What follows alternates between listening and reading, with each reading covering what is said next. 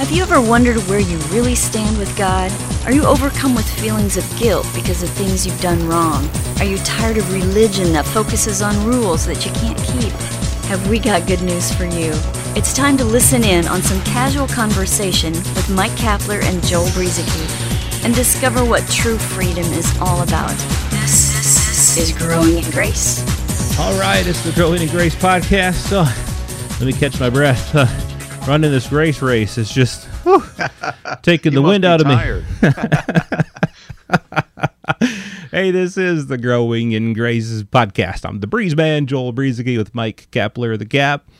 And uh, the the beautiful thing about this life of grace is that it is a life of rest. Uh, that doesn't mean that we'll never do any work, but it means that the things that we do, we do from a place of rest. I think a lot of people are, a lot of Christians, a lot of believers are struggling to try to accomplish things for God because they're trying to do it through their own resources, through the flesh, basically, through fleshly attempts at trying to become something. And we're here to tell you that you have already become something. You've already been perfected and become righteous and you are already sanctified. You've already been forgiven of all your sins. And with this new life, this new creation that you've become, you can live from being all of these things rather than living a life of trying to attain these things by what you do. It's all been gifted to us. It's all the gift of God through the blood and through the resurrection of our Lord and Savior, Jesus Christ. We've been talking about forgiveness, and um, this will be, I, I guess, our third week on that as we talk about our born identity, talking about these things that uh, are a part of who we are that have been gifted to us through Jesus Christ. So let's continue because we, we kind of felt like there was still more to say on on this subject. And and I, I get it sometimes, you know, if you're a regular listener, you're thinking, gee, you guys have talked about forgiveness quite a bit. You know what? We just went over 700 programs recently over the last 14 years, and it's probably going to take us a couple of years to get to number 800. What will we be talking about at number 800? I will imagine it's going to be some of the same things we've been talking about for the last 14 years, but sometimes we just talk about them differently. We look at things differently. We learn differently. There's uh, a great deal for us to grasp and understand about some of these what we might consider to be basic fundamental things in the Christian life that we have barely even just begun to understand. So, uh, thanks for hanging in there with us and, and growing in the grace and knowledge of, of Jesus Christ as we talk these things out. Joel, I, I was looking at Second Corinthians 5, and I, I know you mentioned last week we want to talk about something that Jesus said around the Lord's Prayer in Matthew 6. But Paul was writing to the, the Corinthians here, Second Corinthians 5 talking about the new creation thing here. If anyone is in Christ, he's a new creation. Old things have passed away, all things have become new. Now, these things are from God, who reconciled us to himself through Christ and gave us, I think he meant us apostles, the ministry of reconciliation, namely, that God was in Christ reconciling the world, the world to himself not counting their trespasses against them. And he has committed to us the word of reconciliation. Therefore, we are ambassadors for Christ as though God were making an appeal through us. So we beg you on behalf of Christ, be reconciled to God. Again, as we've been talking about, God did everything that he could do through Jesus Christ and the work was done. We know the work was done because Jesus did something the high priest would never normally do when it came to sacrifices. He sat down. See, if there was still more forgiveness to dish out, if there was still more sacrifices to do, if God still needed to forgive us when we failed for each action that we commit, then Jesus shouldn't have sat down. Exactly. So he has done everything he could do to reconcile the world to himself, not counting sins against them because the sacrifice of Christ dealt with that issue head on. But now, through belief, as we talked about in Acts 13 last week, through belief, we can receive uh, what God has extended to us through this gift of grace. That's exactly right. And that's one that's what's so wonderful about it is that this ministry of reconciliation, it is in this sense a two-way street. God has done all that needs to be done, and we respond to what God has done. It's so beautiful. He doesn't force this on us. He doesn't make us what we don't want to be, but he, he gives us a choice. Going back to the garden, there was a choice. That's the love of God. He gives people of joy a choice. You've got the tree of life. You can eat freely from that tree. You can eat freely from any of the trees in the garden. Just this one tree, the tree of the knowledge of good and evil, don't eat from that tree. And now God has extended this reconciliation to us through what Jesus Christ has done, and we get to choose. We get to believe or not believe. It's just so beautiful. When we believe, we receive everything that God has provided for us. So, some of the things that have bugged me over the years that, that I haven't understood. Uh, well, I, I, in the last 20 to 25 years I've come to understand a lot of these things, but in my early Christian walk I didn't understand this once for all forgiveness thing because Jesus said things in what is known as the Lord's Prayer. One thing that we, and I put that in quotes, should pray is forgive us our trespasses. And then in 1 John 1 9, John said, If we confess our sins, God is faithful and just to forgive us. And so it seemed to me that there was an asking of forgiveness that I needed to do. It seemed to me that there was some confession I needed to do whenever I sinned. Cap, in your book, Clash of the Covenants, you talk about the Lord's Prayer. We've talked about it many times on the podcast as well. So you can go to growingingrace.org because we won't spend a lot of time on this this time. We're touching on some things, various issues on this podcast, not going into great detail, but you can search growingingrace.org for the Lord's Prayer, the Sermon on the Mount, things like that, in which we talk more in depth about this. But the Lord's Prayer, what's known as the Lord's Prayer, in short, was a prayer that Jesus taught his disciples while they were still under the old covenant. They were looking for something that hadn't happened yet. They were asking God for something to happen. And then when Jesus Christ went upon the cross, became the offering for sin, and then rose again from the dead, it happened. And this asking for forgiveness, you know, forgive us our trespasses.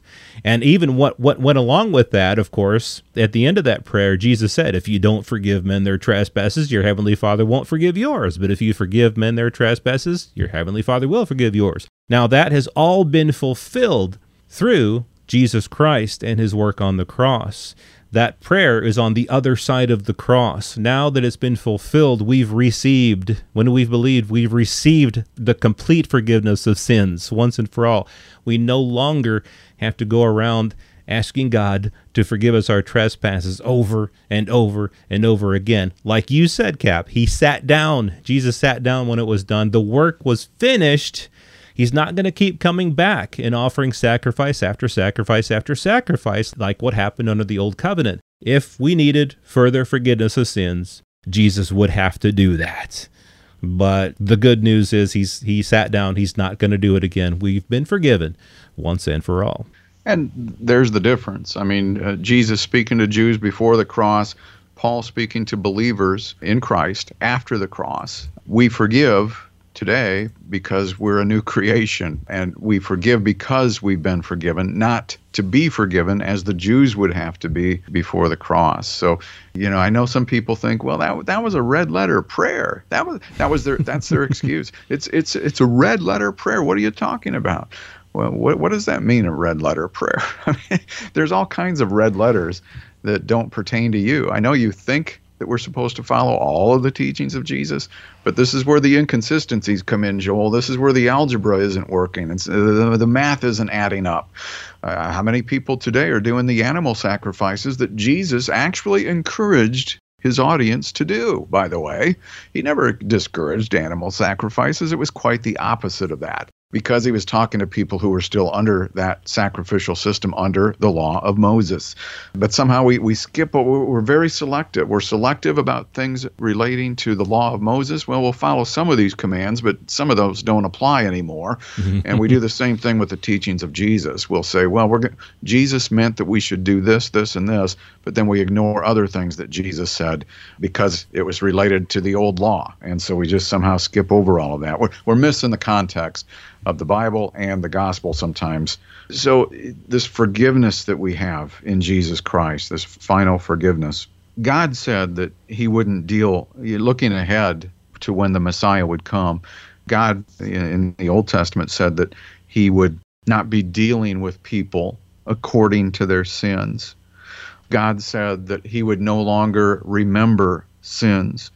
He said that he is not counting sins or trespasses against us, that he would not relate to us through sin. So if that's true, why do we keep going back to God saying, Oh, please forgive me for this? And I know this is a whole different way of thinking if this is brand new stuff to you. It was for me too. I get it. And, and it took me a long time to get comfortable with it. I mean, I was excited about it at first, but it still took me a while to get the old stuff purged out and, and to be able to walk and, and live in this, this new covenant grace that we have through Jesus Christ. So, look, when we fall short, when we make a mistake, when we do something we regret, instead of begging God to forgive you and rededicating your life to try harder so that you won't make another mistake again, instead of doing that, just thank God that you are the righteousness of God, that you are righteous in Him. Thank Him for the forgiveness that you already have. He, he's there to, to help empower you, to help you overcome and to be able to walk in this grace in a, in a way that will glorify Him. It doesn't mean we're going to be perfect in everything we do, but as we mentioned some weeks back, we have been perfected. So this is a, a, tremendous forgiveness that we have and the power that now dwells within us to be able to forgive others because we've already been forgiven joel it's it's it's something that i, I can't even put it into words how, how exciting and peaceful uh, this has made life for me yeah, it's absolutely amazing what God has done for us. It's just tremendous. It's wonderful. And I, I think we far underestimate all that God has done for us through that one sacrifice of Jesus Christ. Real quickly, we've talked about 1 John 1 9 on the podcast before. If we confess our sins, he is faithful and just to forgive us our sins and to cleanse us from all unrighteousness. Of course, in Christ, all of those things are already true about us. And so John in that first in those first 10 verses in First John, he was talking to some unbelievers that are in the church who uh, need to come to this understanding that there really is such a thing as sin. The word confess means to acknowledge or to say the same thing as. They weren't acknowledging that sin was real, and so they weren't looking to Jesus as their Savior. And so John wanted them to acknowledge the reality of sin, and then they could receive this forgiveness that was from God. Read the whole chapter uh, in context, and of course, you can again uh, search growingingrace.org for confession or for 1 John 1 9, and we go more in depth on that on several podcasts in the past. Well, we've been talking about this forgiveness issue for several weeks now here as part of our Born Identity series here on the Growing in Grace podcast. And next week, God remembers our sins no more. So, how could we even be forgiven for something that God says He remembers no more? We'll talk about that next week, right here on the podcast, Growing in Grace at growingingrace.org. This has been Growing in Grace with Mike Kapler and Joel Brueseke, heard online through various internet sources around the world each week. To access hundreds of past programs, visit graceroots.org. Share it with a friend and listen again next week for more Growing in Grace.